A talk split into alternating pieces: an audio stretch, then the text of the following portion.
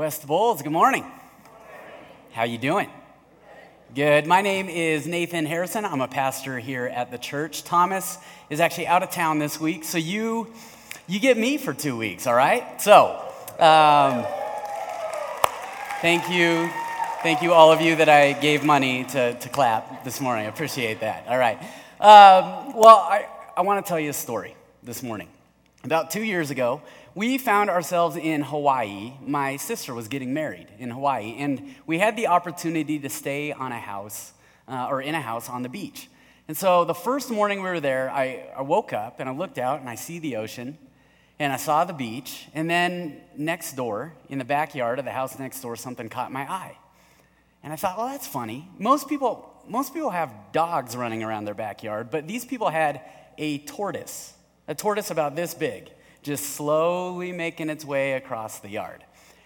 And every single day of the trip, I woke up and I saw this tortoise going across the back yard next door. Well, we got down to the last day of the trip, and our, our kids really wanted to meet this tortoise, but I hadn't seen the owner yet to be able to go ask, hey, can we meet the tortoise? And the last day of the trip, I see the, the owner of this house out there, and so we went over and introduced ourselves. Um, and this guy's name was Al, and he introduced us to Henry the tortoise. And the kids were playing with Henry, and they got to feed him. And they said, "Well, do you have any other pets?" And he said, "Well, yeah, we've actually got we've got a pond inside the house." And I thought, Hawaii, of course you have a pond inside your house. And we went inside, and we're looking at the fish, and something on the wall caught my eye. And I looked over, and here's Al in this picture. The guy standing right in front of me, he's in this picture with his arm around Ronald Reagan. I was like, well, that's crazy. And there's a note scribbled in the corner, and it says, Al, thank you for all you've done. Best wishes, Ronnie. And I was like, well, you're on a first name, nickname basis with Ronald Reagan. Okay. And I zeroed in on that picture, and then a picture next to it caught my eye. And here's Al with his arm around Jimmy Carter, President Jimmy Carter. Same story, there's a note scribbled in the corner. I look above it. Oh, there's Al with George W. Bush and, and Laura with a note in the corner. And then there's one with him with George H. Bush and Barbara. And there's one with him and the Clintons, one with him and the Obamas. There's one with him and the Pope. And I'm like, who is this guy? So I turned to Al and I said, Look, I do not mean to insult you, but Al, are we supposed to know who you are? Because I don't recognize you. Well, Al was able to, to disclose because he, he is retired. He was a Secret Service agent, security detail for the last six presidents of the United States of America. And I thought, man, if I had known that on day one, I might have skipped my sister's wedding down there to go listen to this guy. Now, I tell you that story to ask you a question. Have you ever had something right in front of your face, but been total, totally unable to see it? I mean, we do this with our keys, right? You walk around the house, you've got your keys in your hand, and you're like, Where are my keys? Where are my keys? Where are my keys? Or you're on the phone with somebody and you're like, I'm coming, but I got to find my phone. And it's, it's incredibly, incredibly frustrating, isn't it? But imagine going through an entire lifetime like that an entire lifetime of having something right in front of your face, but unable to see it. I mean, that'd be frustrating. That would be beyond frustrating to get to the end of life and look back and not realize, or realize at the end what you had in front of your face. I want us to unpack a story this morning out of Scripture. And, and it's, not, it's not because I thought I was going to preach a sermon on this story. I just think this is where God has had me for a number of months. And, and just, just sitting with this story and, and whispering to me, whispering to my heart through this story. And, and again, it was never going to be a sermon, but when I heard we were going through numbers, those chapter numbers, those verse numbers that we, that we need to know and we need to keep in mind, I just thought, my goodness, the numbers, the numbers that this story points to, well, it has incredible implications for us. And so this week, you get part one of this story. Next week, you get part two. But this morning and next Sunday morning, I, I just want to speak from my heart about what God has been speaking to my heart because I believe the implications for me personally, for all of us as a church, and for the world we step into every single day are, are tremendous. So, if you've got your Bibles, we are in Luke chapter 24. If you don't have your Bible, that's all right, it'll be up on the screen. But here's what's going on when you get to Luke chapter 24. Okay, Jesus has just been crucified. He's been put on a cross, he dies on the cross, and they've taken his body down and they've put his body in a tomb. Now, a few, a few ladies that Jesus had known, there's Mary Magdalene, Mary, mother of James, and Joanna, they go to the tomb because they want to see Jesus' body. And when they get to the tomb, they find that this stone that seals the tomb has been rolled away. And they walk inside, and there's no body. And they're met, they're greeted by this voice of this angel, these two angels who say, Why do you look for the living among the dead? See, you go to a tomb because there's a dead body there, and you expect to see a dead body. And the angel said, There's no dead body here. There's no dead body. The one whose body was here, he's alive, he's risen. Well, you can imagine what this did to the women. So they go back to the disciples. It says they go back to the 11. Judas, he's out of the picture. But they go back to the 11 and they share this news. And we're going to we're going to look at that verse in just a second here. But before we look at that, if you ever come across anybody who says the Bible is no longer relevant today, what happened in the Bible no longer happens today, I want you to point them to this verse. Look at this verse with me, all right? It'll be up on the screen. But they did not believe the women because their words seemed to them like nonsense. All right, ladies, can I ask you a question?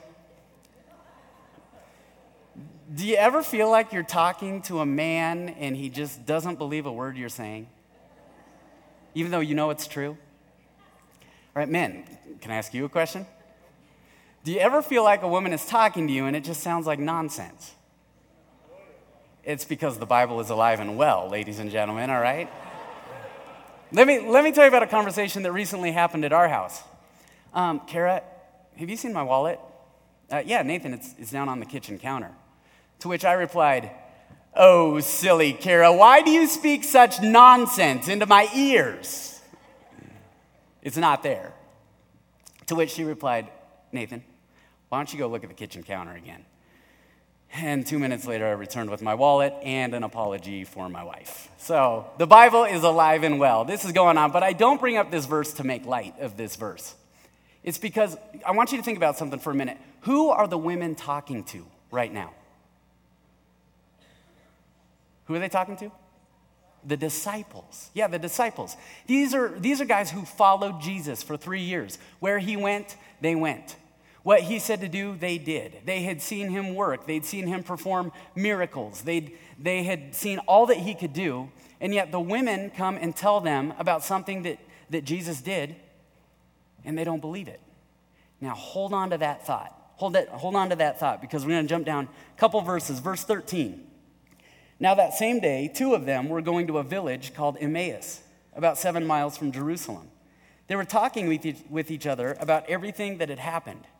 As they talked and discussed these things with each other, Jesus himself, Jesus himself, Jesus himself came up and walked along with them, but they were kept from recognizing him.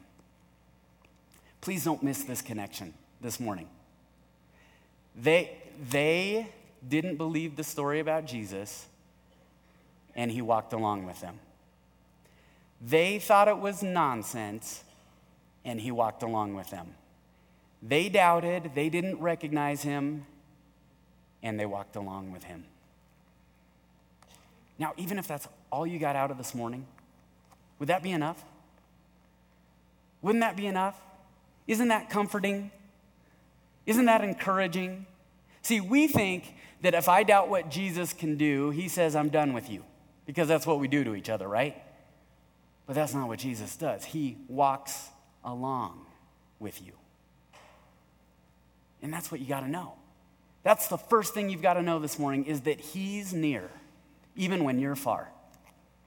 Jesus is near, even when you're far. He's near even when you're so far from believing that He's near to you. He's close by even when you think He is miles and miles and galaxies and galaxies away. He's near even when you're far. Have you ever had something like that? Have you ever sensed that, that something was near even though you couldn't see it?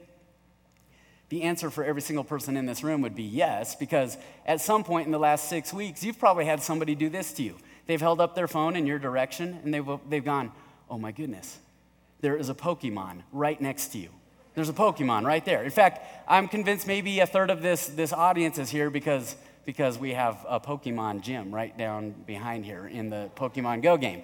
And it's, I'm not saying Jesus is a Pokemon. Please don't hear that this morning, all right? But, but you've had somebody you've had somebody look at you and say there's something right by you even though you can't see it. Jesus is near even when you're far. So pay attention to this conversation. Pay attention to this interaction because I believe Jesus uses this conversation with the disciples and he wants to use this conversation, this interaction in our lives to show us one, why we don't see him right in front of our face, but two, how we can begin to see him right in front of our face. So the conversation continues. Verse 17. He asked them, What are you discussing together as you walk along? And look at their response. They stood still, their faces downcast. Are you downcast this morning? I mean, right now, does life feel like you're walking down a dusty, dirty road and you don't see God? Maybe at one time you saw God in your life, but right now you don't see Him? Then this is for you. And even if you're not there right now, when that time comes, if that time comes, you've got to know this is for you. It goes on. One of them, named Cleopas, this is verse 18. One of them, named Cleopas, asked him, Are you only a visitor to Jerusalem and do not know the things that have happened there in these days? And I love Jesus' response here. What things? Well, Jesus, you're the one this happened to. I love that Jesus can just play like he doesn't know what's going on here. What things? And he finds out what they think about him as they answer. About Jesus of Nazareth, they replied. He was a prophet, powerful in word and deed before God and all the people. The chief priests and our rulers handed him over to be sentenced to death, and they crucified him. But we had hoped, pay attention to this sentence, but we had hoped that he was the one who was going to redeem Israel. Let me ask you something. What, what did the disciples, the whole time they were with Jesus, when they heard he was a king, when he would say these things, what did they hope Jesus redeeming Israel would look like? Do you remember? Well, they were thinking a revolution. They were thinking power. They were thinking he was going to come crush the iron fists of Rome. And he was going to show them who's boss. And they thought there was something in it for them. They thought, oh, he's going to be king and we're going to be his, his right hand men and we're going to have power and people are going to respect us. And so they're thinking all this. And then what do they see? They see Jesus put to death. See, oftentimes the disciples weren't thinking about Jesus. A lot of times the disciples were thinking about themselves. And if you're anything like me, well, it's the same way for us, isn't it? A lot of times we're thinking about ourselves. And I think this highlights the first reason why we don't always see Jesus right in front of our face. Perhaps I don't see Jesus right in front of me because I want him to do what makes sense to me. But that's not how Jesus operates. His word even tells us, My ways are not your ways. My ways are not your ways. So when they see him put on a cross, they think, King of what? What is he the king of? Because that doesn't make sense. It doesn't make any sense whatsoever. How many of you have seen the movie Gladiator? In the movie Gladiator, the, the, the main villain, Commodus, he talks about a sea snake that has a very interesting way of overcoming its enemies. It lies on the bottom of the ocean floor, and what it does is it just lets its enemies pick at it and they, they swim up to it and they just pick at its flesh and they pull at it. And this thing looks like it's just getting ripped apart and it's to die. And then, when its enemies have let their guard down and they get a little bit closer, this sea snake rises up and takes out its enemies. And it doesn't make any sense. You, you look at that in the animal kingdom and just go, who would operate like that? And so you have these disciples looking at Jesus going, who operates like this? Who lets their enemies put them to death before overcoming them? Well, that's what Jesus does, but it doesn't make any sense. Right. That might be why we don't see him right in front of us. Well, the conversation continues. The disciples keep they keep talking to him. And in verse 22, verse 21, sorry, and what is more, it is the third day since all this took place. In addition, some of our women amazed us. They went to the tomb early this morning but didn't find his body. They came and told us that they had seen a vision of angels who said he was alive. Then some of our companions went to the tomb, and ladies, you will love this part, and found it just as the women had said. And all the ladies in the audience said, Wow, that was a little strong, ladies. We're sorry. All right. But look at Jesus' response to him. Listen to this response. It's not what you'd expect. Verse 25. He said to them, How foolish you are, and how slow of heart to believe all that the prophets have spoken. Let me ask you something. How would they know what the prophets had spoken? Where would they have found that? The scriptures. The scriptures. And Jesus tells them, here's what the scriptures say. Here's what the prophets said about me. Well, they don't know it's him yet, but this is what they, this is what they said. Did not the Christ have to suffer these things and then enter his glory? And then, beginning with Moses and all the prophets, he explained to them what was said in all the scriptures concerning himself. This is Jesus looking at his disciples and he's saying, Come on, guys. Don't you read your Bible?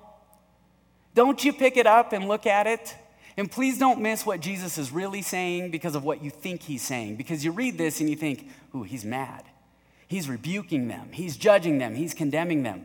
Listen, Jesus does not want to condemn them or us, he wants to remind us of something. He wants to remind them that I know you're downcast. I know you're looking at life right now and it doesn't make any sense. I know this is difficult, but let me remind you that this was part of the plan. This was part of the script. God has not moved one millimeter off his throne, he has not deviated one millimeter off of his plan. And if you'll open up the scriptures, you will get a reminder of that. Years ago, there was this show that I loved. It was absolutely terrible for my blood pressure. It was a show called 24. Anybody watch 24? I can hear it. Yeah, all right. Special Agent Jack Bauer. All right. Every season, he was incredible. Eight or nine seasons, Special Agent Jack Bauer, he would be notified of a threat to the country. And you had these 24 one hour episodes that happen in real time where you see Jack Bauer going to work. And, and he's working on this threat. Okay, and, and it was incredible. The most incredible thing about the show is in eight seasons, never once did I hear Jack Bauer say, Hang on, guys, I got to go to the bathroom. All right? It's not what happens. Instead, and maybe it happened on commercial breaks because they kept real time even during the commercial breaks. But somehow I don't think that's what happened on commercial breaks. See, what happened right before a commercial break is Jack Bauer had just jumped off a building, like grabbed onto a helicopter. He's hanging by a pinky from the ledge of it. For some reason, there was a tiger on the helicopter and it's trying to swat at him. And four guys on the ground are firing missile launchers at him. And you know what they do right as the missiles are about to get to him and the tiger's about to get him and he's going to fall off the helicopter? They go to a commercial. And you're like, and all through the commercial break, you, you can just feel your, your blood pressure is just, it's just staying elevated. And then you know what the network would do after a few commercials? They would do this really silly thing. They'd show a commercial for the next week's episode of 24. And guess who was in the commercial? Jack Bauer. And I would see this as, as Kara and I would watch the show, and I just go, he's gonna be okay. He's gonna make it. And then the show would come back, and here's the tiger and the missiles and the helicopter, and I would just lay back on the couch like, I'm not even scared. Saw the commercial. I outsmarted you, Fox Network. But this sense of panic that was there before the commercial break was gone. Now, it might be fun to watch a movie or watch a TV show and not know what's coming next. But Jesus would say, if you want to walk through life like that, full of fear, full of panic, Just freaking out? Well, that's a foolish way to go through life because you've got a reminder right in front of you. This is part of God's plan. He's still on his throne, he's still working his plan. He still knows what he's doing. And so we see that perhaps, perhaps I don't see Jesus right in front of me because I haven't opened the scriptures right in front of me. Well, it continues. He's not done yet. Verses, look at verse uh, 28. As they approached the village to which they were going, Jesus acted as if he were going farther, but they urged him strongly stay with us. They urged him strongly stay with us. They urged him strongly stay with us. For it is nearly evening, the day is almost over. Have we, have we urged Jesus strongly? Stay with us? Do we ask him that? Because you want to know what he does when you urge him strongly? Stay with us? Next sentence. So he went in to stay with them. See, Jesus doesn't think you're up to some ulterior motive. When you say, Jesus, come into my life, stay with me, he comes in and he stays with you. And you want to know what happens when Jesus stays with you? Look at verse 30. When he was at the table with them, he took bread, gave thanks, broke it, and began to give it to them. See, when Jesus comes in and stays with you, he gives to you, and he feeds you, and he nourishes you. That's what Jesus does when he comes in. And then when verse 30 happens, when Jesus nourishes you, verse 31 happens. Then their eyes were opened and they recognized him. Their eyes were opened and they recognized him. And the third reason why maybe we don't see Jesus right in front of our faces. Perhaps I don't see Jesus right in front of me because he hasn't gotten an invitation from me. Maybe I don't see him right in front of me because I haven't said, hey, Come on, come in and stay with me and nourish me and feed me. The, uh, the house we live in, uh, we moved in there five, six years ago. And when, you, when we first moved in with our neighbors, you know, you do this small talk thing with your neighbors where when you see them, you just say, hey, how's it going? Hey, how's it going? Hey, how's it going? And it can turn into years of just that same conversation. Well, we moved in, and our next door neighbors, we've got some incredible neighbors. Um, but next door to us, there's a family with four daughters, and we had, over those first couple weeks that we had moved in, we saw them out in the yard um, doing yard work. And so we did the, hey, how's it going? Hey, how's it going? And finally, one day, I just thought, okay, this hey, how's it going conversation is not working for me. Like, I like to, to talk to people and know their names and get to know about them. And so their oldest daughter was out there, and Kara and I were out working in the yard, and we struck up a conversation with her. We said, hey, how's it going? You know, what's your name? She said, My name's Adeline. And we said, Oh, okay. Well, so what do you do? She's like, Well, I work, I work in the Springs. Oh, okay. Well, what do you do in the Springs? Uh, I'm, I work at the U.S. Olympic Training Center. It's like, oh, well, that's a cool place to work. Like, what do you do there? She's like, I wrestle there. I'm, I'm on the U.S. women's wrestling team. And Kara is like, oh my gosh, this is crazy. Nathan used to wrestle. You guys should wrestle right here. I was like, ah, we're not getting to know any more neighbors. No more neighbors, all right? Regardless to say, we did not have a wrestling match. I ran inside, okay? But I just went, man, the things you find out when you invite people into your life. Adeline, do you know where she is right now? She's in Rio. She'll be wrestling this week for the U.S. Olympic women's wrestling team. She starts on Thursday. Watch for her. I don't know if it'll be televised, but Adeline Gray, watch for her. But isn't it interesting what happens when you invite when we invite each other into our lives? See, that's what happens with Jesus. You invite him into your life and you discover, you have your eyes opened to who he really is. Perhaps I don't see Jesus right in front of me because he hasn't gotten an invitation from me. Now, you pull back from this story and you just go, wow, what, I mean, what an experience. What an incredible encounter for these disciples. And if I'm honest, I have multiple moments where I go, I want that experience. I want that experience. I want that experience. How do I do that?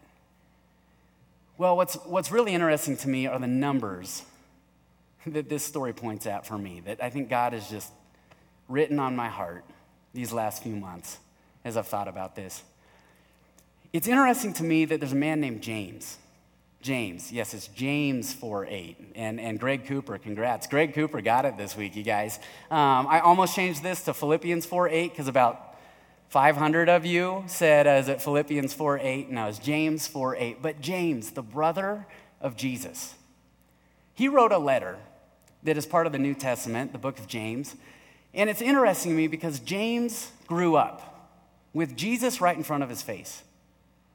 He, he may have lived in the same house as Jesus growing up, had him right in front of his face, and yet he didn't acknowledge who Jesus was until after the resurrection. But listen to what James 4 8 says.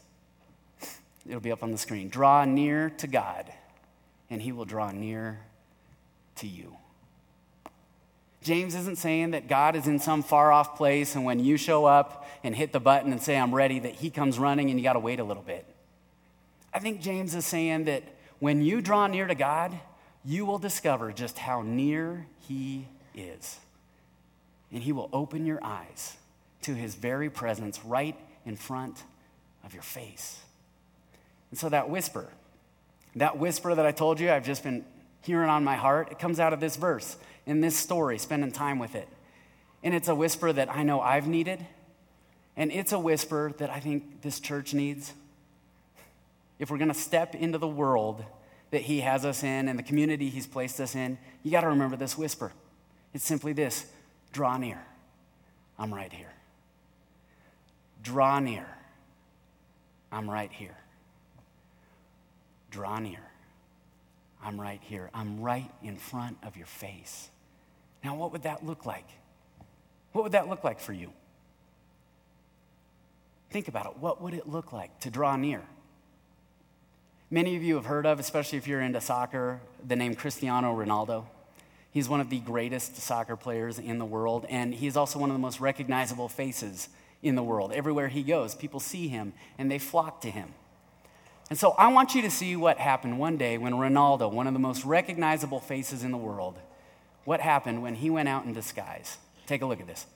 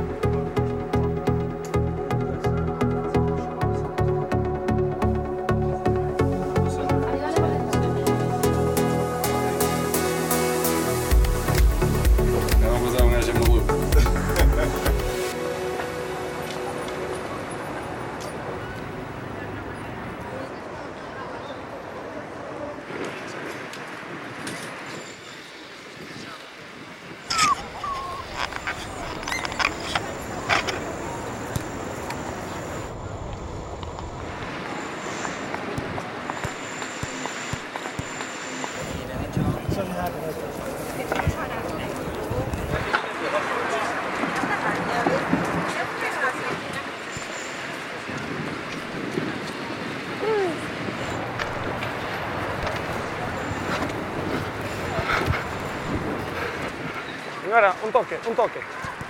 Toma, un dos. Un. Oh. Señor, señor, un dos. Más o menos. ¿Quieres dar el número de teléfono? No.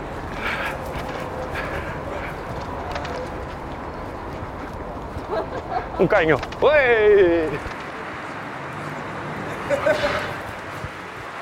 ¡Uy! ¡Uy!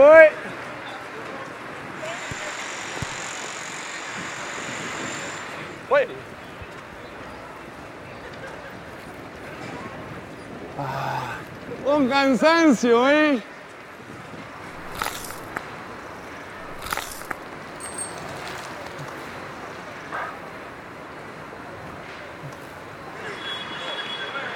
Ya, un dos.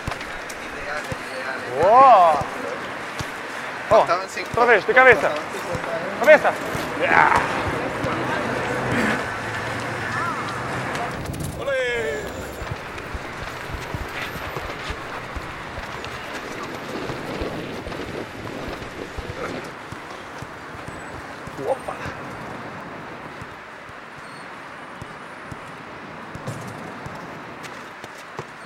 Mostra o que sabes fazer, dribles, assim. Uh.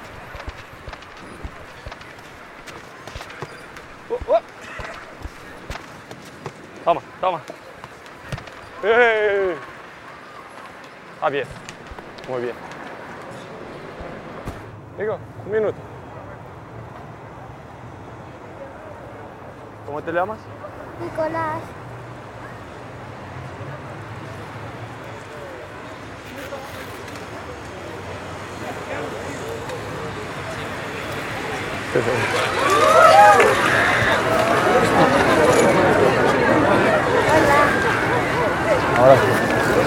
আহ্বান করেছি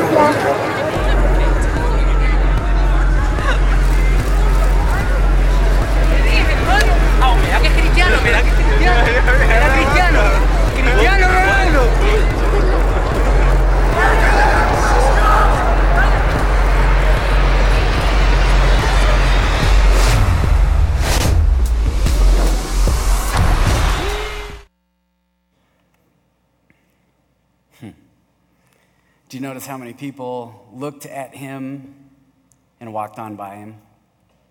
And yet, one boy, one little boy, drew near to him and experienced him. Now, think of this your Savior, your Heavenly Father.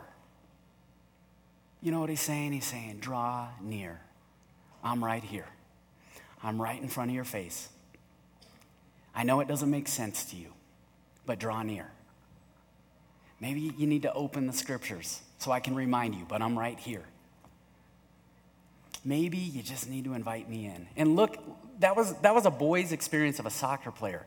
Look at the disciples' experience of their Savior. In verse 32, he, they recognized him and he disappeared from their sight. And verse 32 says, They asked each other, Were not our hearts burning within us while he talked with us on the road and opened the scriptures to us? Is your heart burning right now? Is your heart burning this morning?